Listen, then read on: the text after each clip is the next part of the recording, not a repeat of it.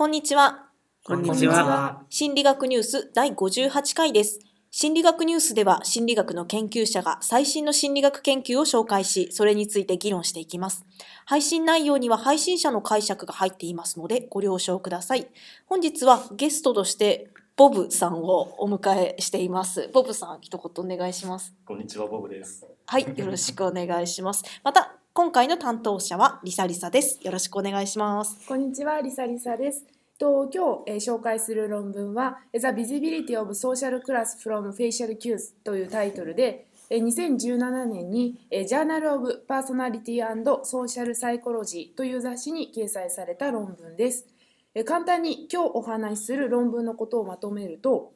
顔を見ただけでお金持ちかが、えー分かっちゃうかもというような、えーもので、まあ、これは就職活動とかの、まあ、採用状況にも、えーまた影響しちゃうんじゃないかというようなお話になっています。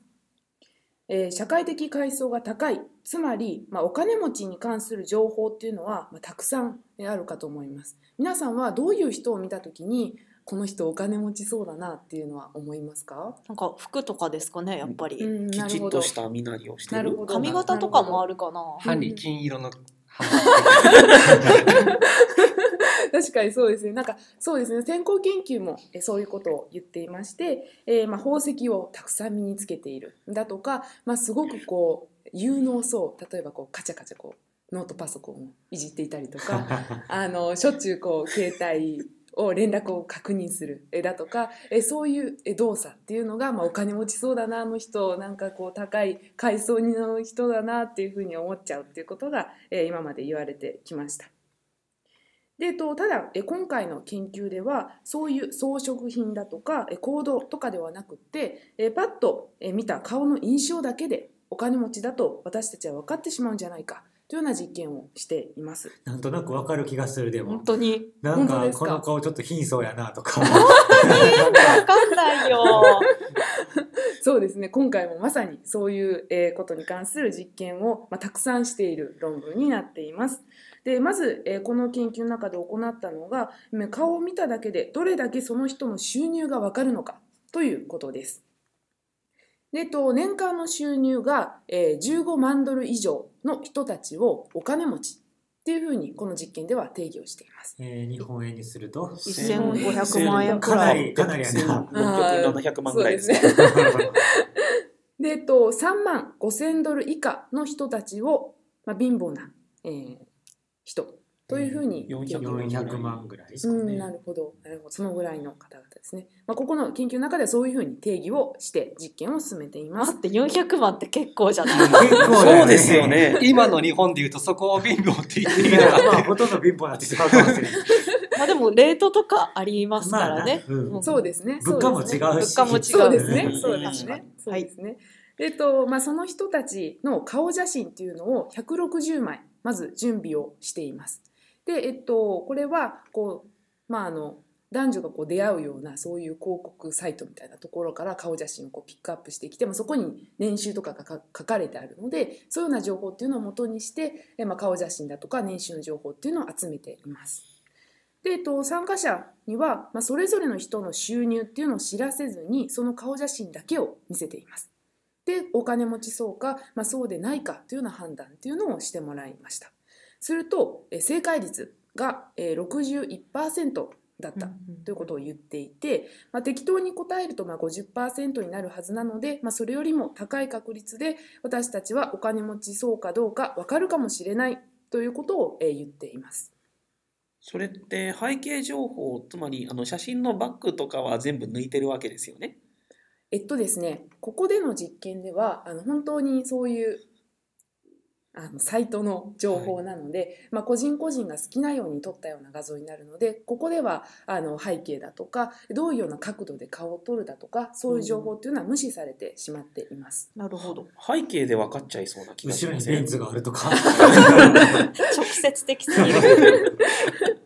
そうですね確かにそうなんですけれども実はこの人たちその後で、まあ、あのそういう可能性っていうのあるよねっていうことでえちゃんとえ顔の角度っていうのを統制してもう一回実験っていうのを行っています。うんでその結果っていうのも一応50%よりも上えーだったので、まあ、高い高いとは言えないですねあの50%以上の確率であの正当できるんじゃないかということを、えー言っています。あのなんか年収の情報ってそこってなんか自己申告なんですよね。そうですね。自己申告本当にその額稼稼いでるかは分かんない。はいわからないです、まあそういうサイトやからさちょっと高めに書いとかなうん。誰とも出会われへんわみたいなのもあるかもしれへんってことそうかもしれないですね。でも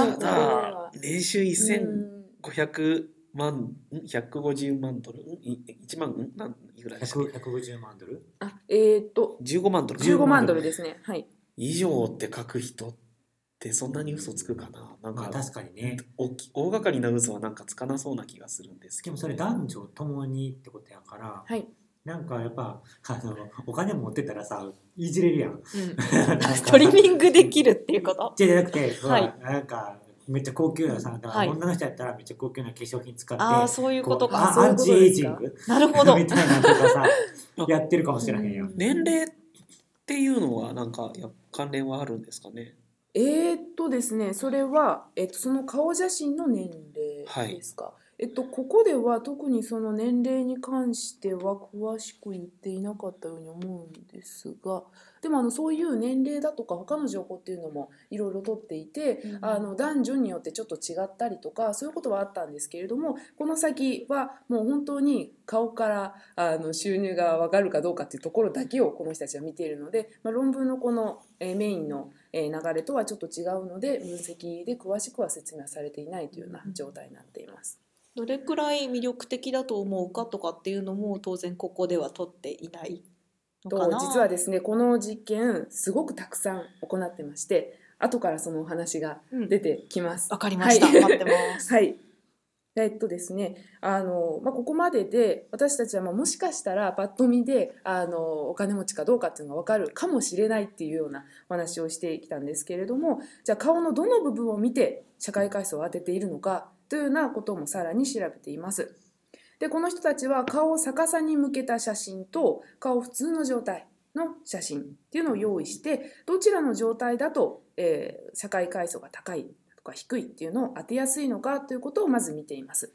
となんでまあ逆さにするの？っていうふうに感じるかもしれませんが私たちの脳というのは顔を区別するための特別な処理っていうのを発達させていて顔を見た時に口とか目のパーツの全体的な配置っていうのを捉えようとします。顔を逆さにしてしまうとこの顔の全体的な配置の処理が難しくなるということが言われています。なので顔の全体的な配置を見て私たちが社会階層を当てているのかというのを調べるために逆さにしようというふうに、なったわけです。えーと結果なんですけれども、えー逆さにしても、社会的階層が分かったというような結果になりました。まあ、つまり顔の全体的な配置を捉えるということをしなくても顔の目の部分とか口の部分とかそういうパーツだけでお金持ちかが分かっちゃうかもというえーことにお話がなっていったんです。肌の質感とかかもしれないしねああそうですね確かにそうですね。さっきの文ちゃんのアンチエイジングみたいな話だうん なんか妙に張りがあるからこの人はお金持ちかもみたいなのとかね、うんなるほどそうですよね。でとまあ、実際にあの本当に目とかあ口の部分だけで分かるのかっていうことを確かめるために、えっと、写真で口だけとか目だけっていう写真を用意してそれをあの、参加者の方に見せてまたあの当ててもらうっていうことをしたんですけれどもやっぱりこれも50%以上の確率で、えー社会的な階層を予測できるっていうような、えーことが、えー分かりました。目だけでできんの？目を見たらわかるの？そうですね。実際にその論文にはどんな画像かっていうの載ってるんですけど本当にその目の部分だけそんなバカだな。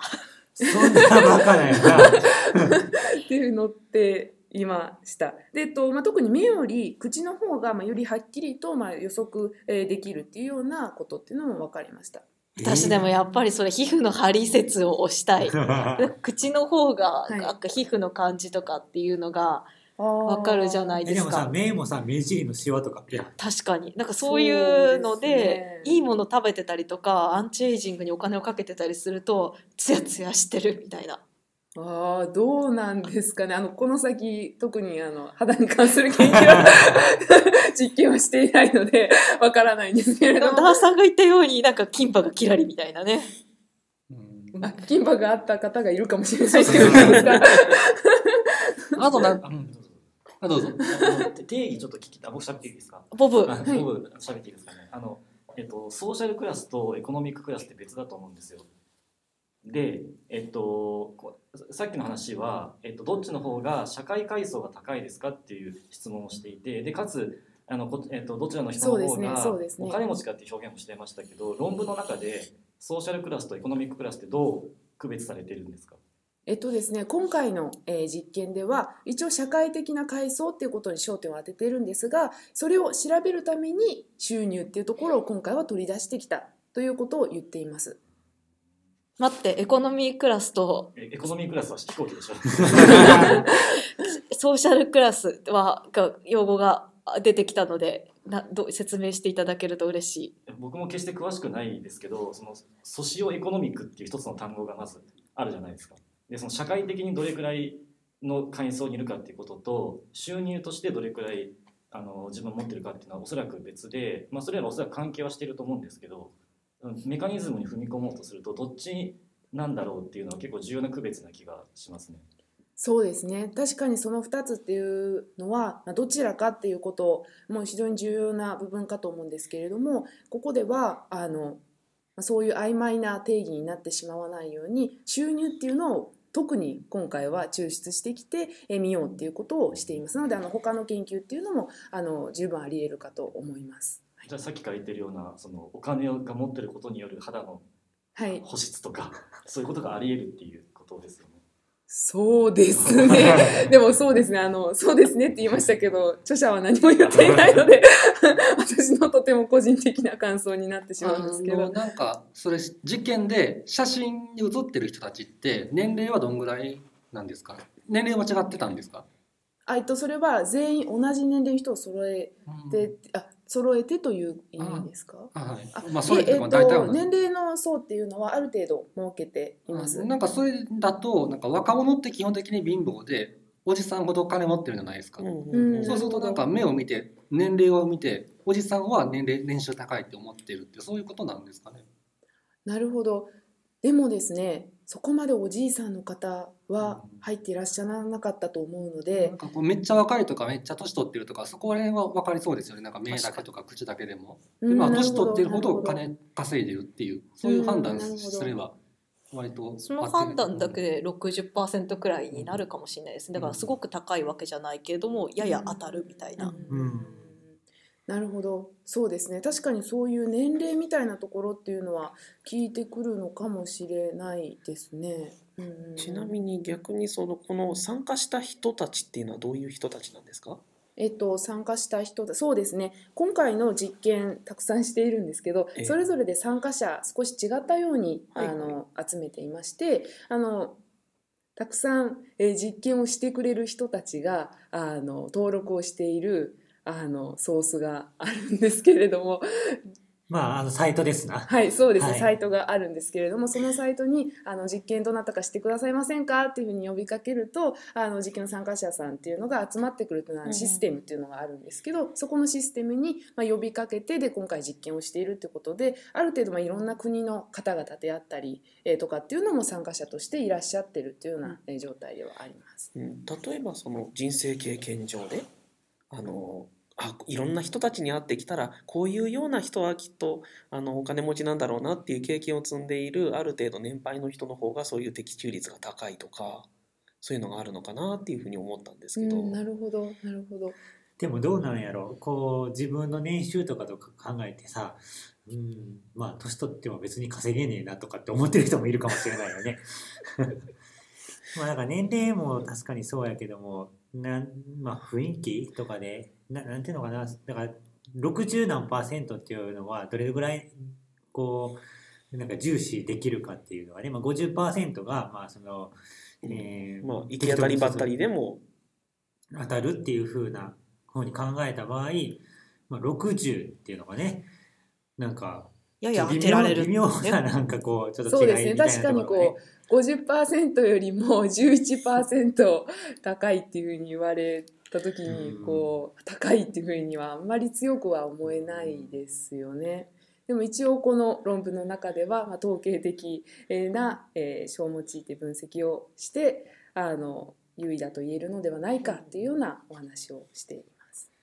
とここまでの研究で顔写真から社会的階層を抽出できるみたいというようなことは分かったんですが顔のどんなイメージがお金持ちそうと思う予測に影響しているのかということもさらにこの研究というのは実験を行ってましてまさに先ほど優子さんが魅力的な人ってお金持ちそうに見えるよねだとかそういうイメージっていうのも関係してるんじゃないのっていうふうにお話してくださってたと思うんですけれどもそういうことも実験を行っています。でとどうやら私たちは魅力的な人だとか積極的でポジティブそうな人だとお金持ちそうっていうふうに予測をするようなんです。で、えっと、これも実験この中で行っていて実際にそう、えー、らしいということが分かってきたということを彼らは言っています。で、えっと、その予測っていうのは実際と、まあ、正しいのかということのし、えことも調べてみると積極的でポジティブな人と判断される顔ほどお金持ちと予測されて、えー、実際にも収入が高いというような傾向にありました。つまりポジティブな感情を抱いてそうと思う顔だとお金持ちと思われるみたいというようなことが、えー、分かったというふうに言っています。で、えっとこの研究はまだ実験をしていて、えポジティブな感情を抱いてそうと思われればいいんだったら、え笑顔の顔写真だと実際はお金持ちじゃなくてもお金持ちそうと思わせることができるんじゃないのっていうことを調べています。でえっと笑顔の写真と笑顔でない普通の写真を準備して社会的階層がどれほど高いと思うかと参加者に聞いています。すると実際の収入とは違っても、え笑顔の写真の方が社会階層が高い人と判断されてうまく本当の収入を予測、えー、できなくなってしまったっていうことが、えー、実験で分かりました。でともう一つ最後に実験を彼は行ってましてじゃあこの私たちの顔から社会的階層が分かることで日常にどんな影響が出てくるのかということにも踏み込んでます。例えば貧しそうと思われることでこの人雇われる確率が低いんじゃないかなっていうふうに予測されてしまうえっとまあ、不採用につながっちゃう、えということもあるかもしれません。でと実験者は参加者に会計士養成講座の卒業生の写真ですっていうふうに、まあえっと、言って顔写真を見せて会計士としてこの人は成功しそうかどうかというのを予測してもらうというような実験を行っています。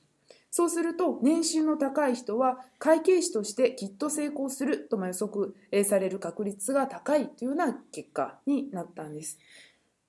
というような、えー、実験というのもたくさんしてと彼らは、まあ、本研究っていうのは顔からでも社会階層っていうのをもしかすると予測でできて、まあ、それが雇用と関連した機会にも影響を与えるんじゃないかっていうような可能性を示していました。